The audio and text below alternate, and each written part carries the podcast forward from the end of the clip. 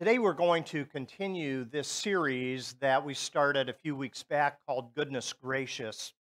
And today, I want us to think a little bit about the circle of life that we all move in.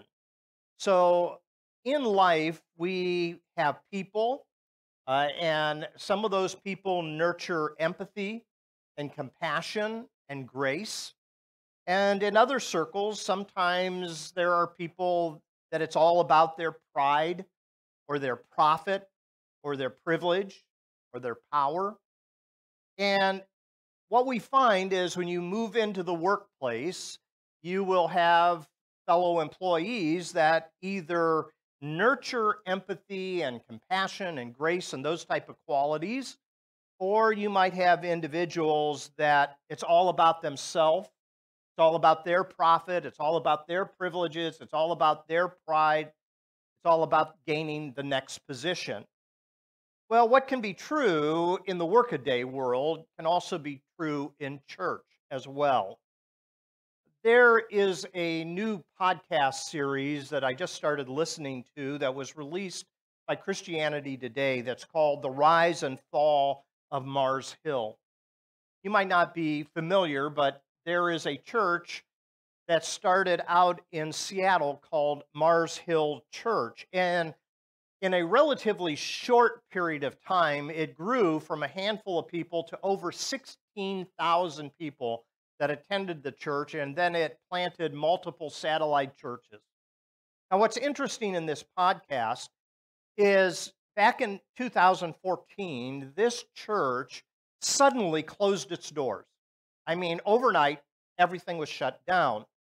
And it followed a number of scandals and allegations from the senior pastor of this particular church who was bullying and spiritually abusing members and other leaders as well. There's a lot of misogyny and homophobia that was going on in this church. And it all of a sudden came to a point where they realized they had crossed the line because they were really not trying to nurture a people first priority. That's what we want to talk about for a few moments. So, we have entered into a circle that uh, we have called the circle of Tov, which is a Old Testament Hebrew word that means goodness. And we're trying to talk about how do we cultivate goodness among the circles that we run in. And so far, we talked a little bit about nurturing empathy. Last week, we talked a little bit about nurturing grace. Today, I want to talk a little bit about nurturing a people first priority. Now, if we can drop the stones of accusation that we use to get ahead in this world, and if we can cultivate goodness and use empathy and grace as a foundation, then we can build on that by prioritizing people over other things. When we put people first, though, we will often come in conflict with existing power structures because there's always special interest groups in various circles that you run in. And they don't like the fact that you're putting other people first because it's all about them. Now, what is true in the marketplace? Can also be true in church as well. And when empathy and compassion and grace are pushed aside in the interest maybe of a particular theology or a set of standards that enforces compliance uh, and uniformity in all people, uh, then all of a sudden the church has moved from a place of grace to a place that is all about maybe greed or control those type of things. And when the goals of an organization uh, are more important than the needs of people, I think we have entered into the uh, zone of theological malpractice. Now, we can see this around us all the time, but when we personally experience other people depersonalizing us, demoralizing us, or disowning us as the unique people that we are, made in God's image, then we feel maybe like a number. Uh, old time rock and roller Bob Seger used to sing a song, I feel like a number. Uh, I feel like a stranger. And then he says, I got to cruise out of this city and head out to the sea, and I'm going to shout out at the ocean, Lord, it's me. Why do we turn to God? We turn to God because he prioritizes people. And that's what he calls us to be as well individuals that are people first. You know, the call of Jesus is to love other people well. And sometimes we do that, and sometimes we ignore that. Sometimes it's a convenience, and other times it's an inconvenience. And theological malpractice can be summarized with several common key points that relates to this Mars Hill downfall. Number one, it begins with male centeredness and often fosters an anti female attitude. It protects the institution at the expense of people it protects leaders of the institution at all costs. It sometimes violates human rights. And sometimes it can damage people, even for a lifetime. People sometimes have been so hurt by church that they are not willing to give it another try. And at the heart, though, of theological malpractice is the failure to treat all people as made in the image of God. So you might have seen on Facebook that Esty and I were at the James Taylor Jackson Browne concert at Blossom last night, and it was packed. I mean, there must have been 50, 60,000 people there. And you see all kinds of people coming and going, all kinds of people from all kinds of different backgrounds. But mostly it was a sea of gray hair that was out there last night. The one thing that we had in common was the love of 1970s music, I guess. But every person, whether they were young or old, whether they were black or white, male or female, straight or gay, are each one is made in the image of God.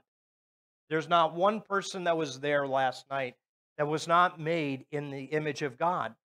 And when we think about that creation mandate, let us make man, that is mankind, in our image. That includes women and men and girls and boys and toddlers and seniors and teenagers and rich and poor, popular and unpopular, those that are misunderstood, those that are vulnerable, those that have different marital status, those that uh, have different nationality or cultural differences. We are all made in the image of God. And that brings us to this story. I read for you a moment ago a story that is found in all three of the synoptic gospels Matthew, Mark, and Luke. And this story is told with a little bit of differences, but the same point is essentially made. Now, one of the things that Jesus was about was being a healer. So, if you were alive in AD 30 to witness the earthly ministry of Jesus, one of the things that you would notice is his miracles of healing. And he was a preacher, yes. He was a rabbi, yes. He was a sage and a philosopher, yes. But he was a miracle worker, and part of his miracles um, included people of all different backgrounds.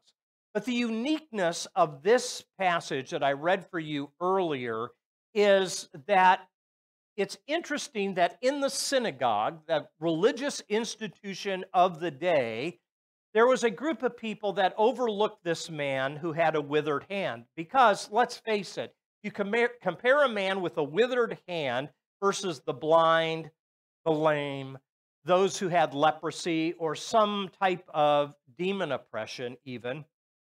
This seems to be a minor thing, but not to Jesus. What's interesting is that as he enters into this synagogue on the Sabbath. Now, remember, the Sabbath is considered to be the day of rest. So, in the Old Testament, the Sabbath is given, and it's not Sunday, it's a Saturday in Judaism. It's a day where they stopped work, it's a day that they rested, it's a day that they worshiped. And what we find is that uh, everything else was to be pushed to the side for that 24 hour period.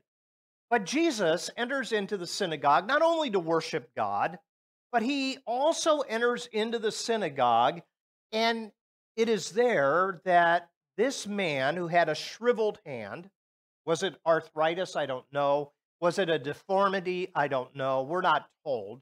But no matter what it is, he tells this man to stretch out his hand, and he heals this man with the uh, withered hand. Now, when you think about it, couldn't that have waited till tomorrow? All right? So this doesn't seem to be a life and a death situation. And the religious leaders in Judaism were individuals that wanted to keep the Sabbath holy. That is, don't do any work.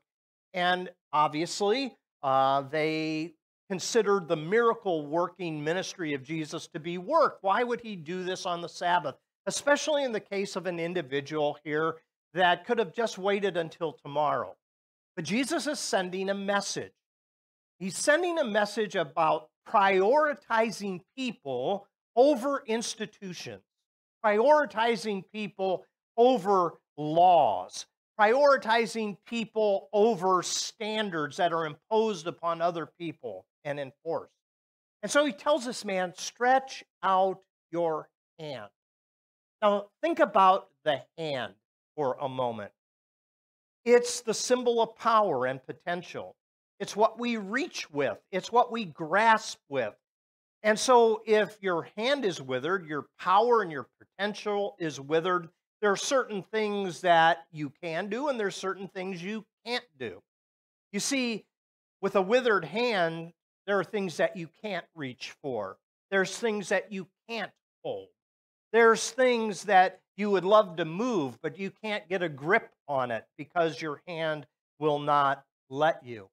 And so it's interesting that these gospel writers includes this miracle and this seems to be kind of a minor inconvenience in comparison to other people's medical needs. However, not to Jesus, because in the synagogue, what he is saying is something very important.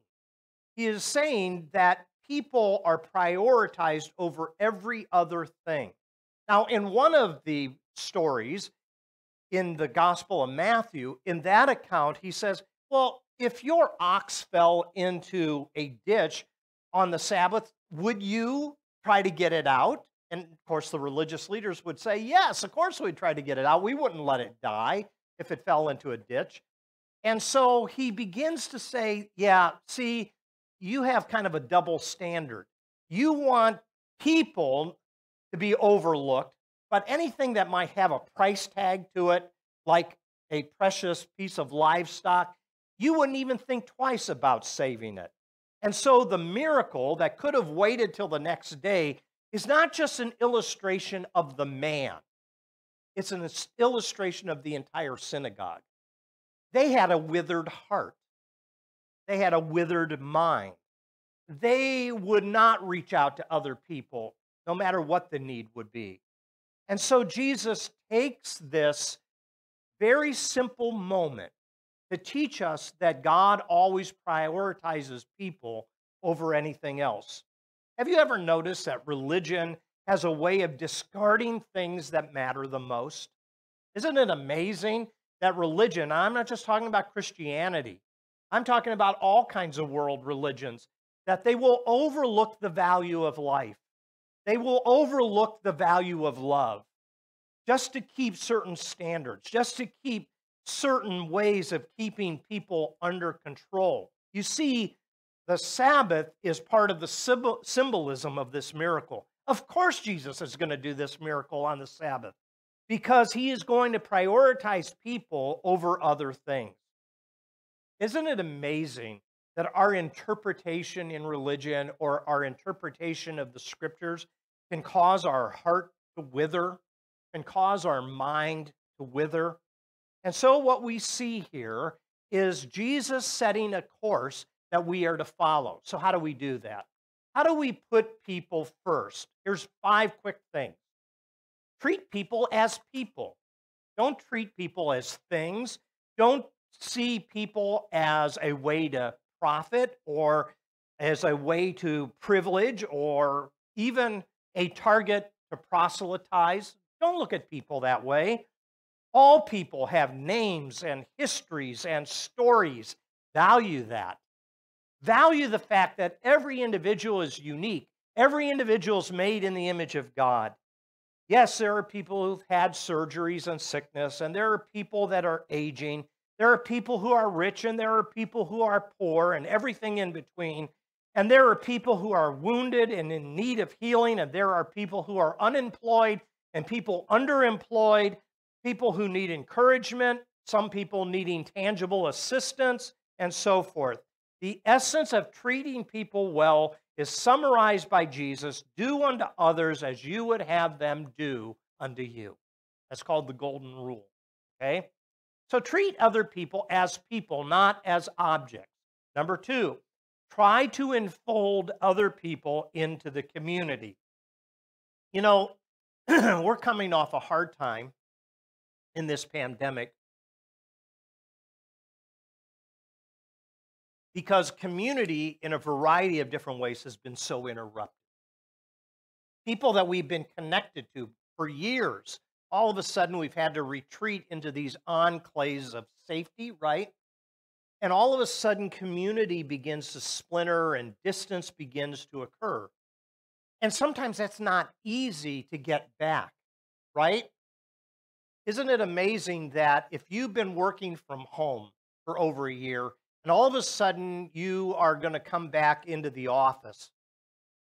There's been a whole lot of life that has occurred in the last 12 or 14 or 15 months. And where you could pick up the, from the day before with your coworker, you can't do it anymore, right? All of a sudden, it's like getting reacquainted all over again. And so you, it almost has to be intentional to say, let's enfold our stories together into the community experience. Um, everyone is living in relationship with someone somewhere. And relationships are all about belonging. It's all about where we feel valued and where we are celebrated. And the start of building relationships anew can begin with simple things like learning other people's names, hearing again their story, or you sharing your story with them. Um, and we've been missing that for months. And so putting people first as a priority is trying to re engage in community with each other, getting reacquainted in some cases, and then continuing to build upon that. And so it's going to take some time to do that. Um, I think as we come back in person, it's going to take some time for us again to get reacquainted with each other and, and, and get connected from week to week to week. Number three is recognize that all people are made in the image of God. We've already said that, but I think that needs to be reinforced once again. Number four, it's amazing in the New Testament that the Bible talks about us uh, not as acquaintances, but as we are part of God's body of Christ. We are brothers and sisters. And a common word, I guess, that we could use is that we are siblings. We are related to one another in the family of God. Even Paul, when he sent the runaway slave Onesimus back to his owner, Philemon, he told Philemon to no longer consider Onesimus as a slave, but better than a slave, as a dear brother. So Paul has this vision uh, that was quite progressive in his day, looking at people as brothers and sisters in this thing that we call life. And then last, develop Jesus like eyes for other people. When Jesus looked at people, he saw past their outward appearance, he went straight to the heart. And he took the heart of another per person and he put it inside his own soul. And he looked beyond posturing and self protective measures and zeroed in on real needs and the Gospels often use a word to describe this compassion. Compassion. And so we are to be filled with compassion. And I think people, when they when they met Jesus, they knew because he showed it to them. His face showed it. His feelings were on his sleeve about how he felt uh, about other people. So we come back as we close this morning to this story about the man with the withered hand. The man with the withered hand is being restored to potential and possibility. And so we see that God is often stretching to bring us into this experience where uh, we feel his embrace and his love. So, what if this withered hand is not just a picture of a Jewish synagogue? What if it's a picture of the American church?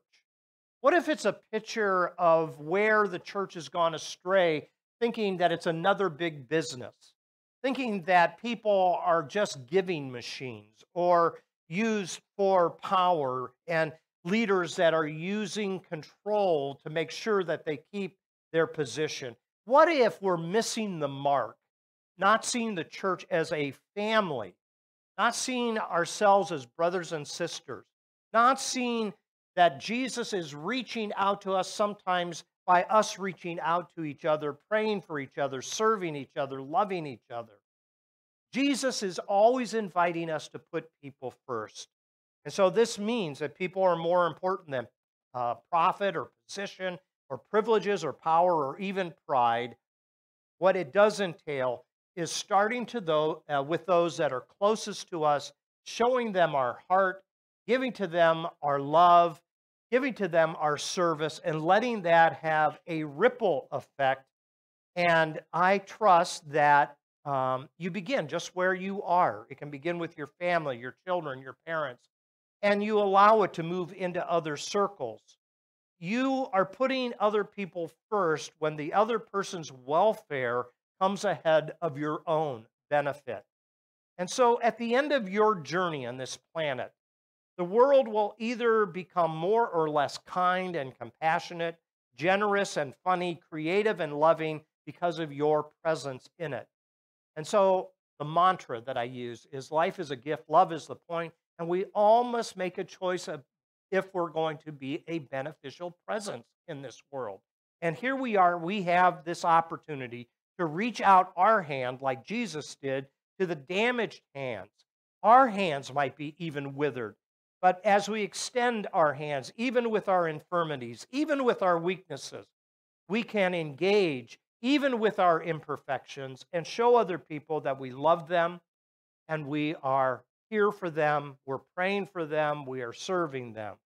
So you remember I began the service with this golf ball.